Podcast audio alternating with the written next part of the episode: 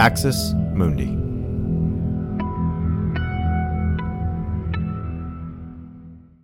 You're listening to an Irreverent podcast. Visit irreverent.fm for more content from our amazing lineup of creators.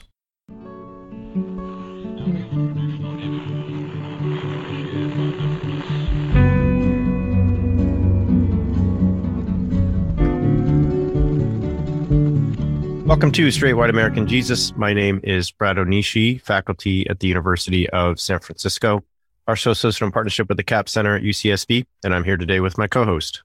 I'm Dan Miller, Associate Professor of Religion and Social Thought at Landmark College. Good to see you, Brad, on the weekly roundup. Once once upon a time, I think I've said this before, we first started talking about this, like, what if there's not enough every week to have to like round up? And then unfortunately we live in this like dystopian reality where there's always plenty. So uh glad to see you, but of course not glad that we have so much to talk about again.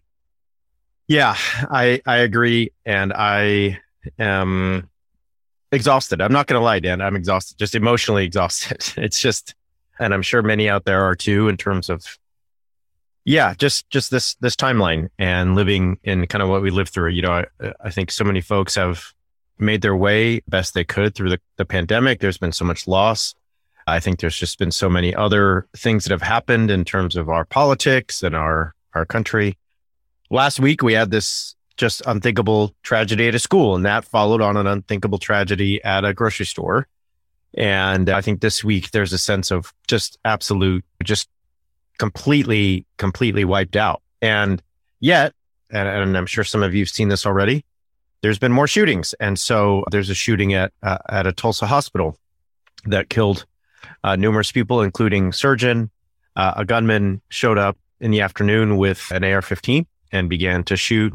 And in less than very soon thereafter, Dr. Preston Phillips, Dr. Stephanie Husen, Amanda Glenn, and William Love had all lost their lives. And then I guess this brings up the fact that in the United States, in the last couple weeks here, we've had shootings at a grocery store, at a church, at uh, a funeral in, in Wisconsin that I'm sure some of you haven't heard about, but that happened yesterday as well, at a hospital, uh, and at a school. And it makes you just think that i mean and i and i know that we all do this dan and i do it too that we really want there to be places where we're safe.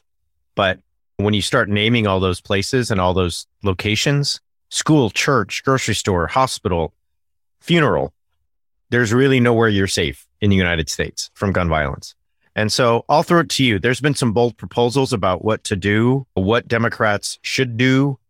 Can they get past the Manchin Sinema blockade? what is what is on the table. There's a, a group of senators who are meeting for quote bipartisan solutions, which I'll have I have my opinions about, but I'll save those here for a couple minutes. But I'll throw it to you. What's on your mind in terms of what we might be able to do here? So first, like as you say, it becomes so routine, and in, in getting ready for this, right, and thinking about this, I came across a piece at Mother Jones. I just had some sto- sobering statistics about mass shootings involving kids. And just, just to put in perspective, right, that since the Columbine shooting in, in 99, 311,000 kids in the US have experienced gun violence at school, right? Like 311,000 kids. In 2020, firearms surpassed cars as the leading cause of death for people under 19 in the US. Um, to put that in perspective, and other kinds of mass shootings have also accelerated, which brings us to Tulsa, right? So it's like not just school shootings, but other kinds of mass shootings as well. And as you say, this this this person went in apparently had back surgery and was still in pain and blamed the surgeon. And the police say went in gunning for the surgeon. The other people were just sort of in the way. Uh, he took them out. You mentioned that you do it an AR-15, which I read was bought like that afternoon. Uh, he purchased it that day. Uh, 40 caliber pistol that was purchased a few days earlier uh, at at a pawn shop. The same day, as what happened in Tulsa. There was an inmate at, in Ohio at a hospital who stole a guard's gun, killed the guard, escaped, and killed himself. Like another another medical place.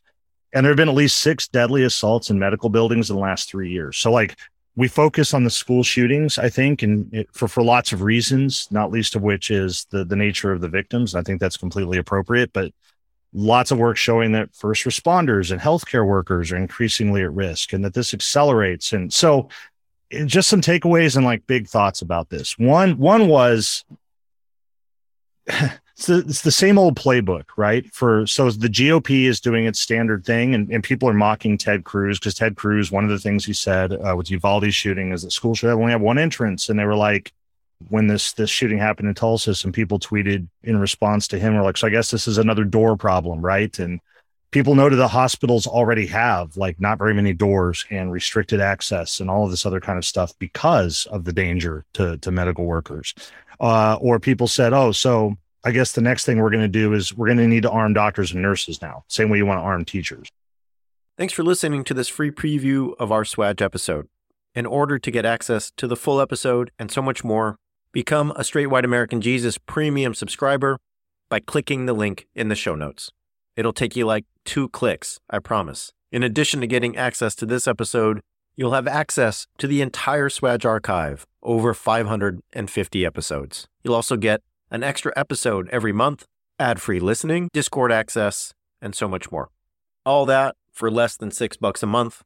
And it helps us keep our flag up and continue to safeguard democracy from religious nationalism, extremism, and rising authoritarianism. Check it out. It's not hard, I promise.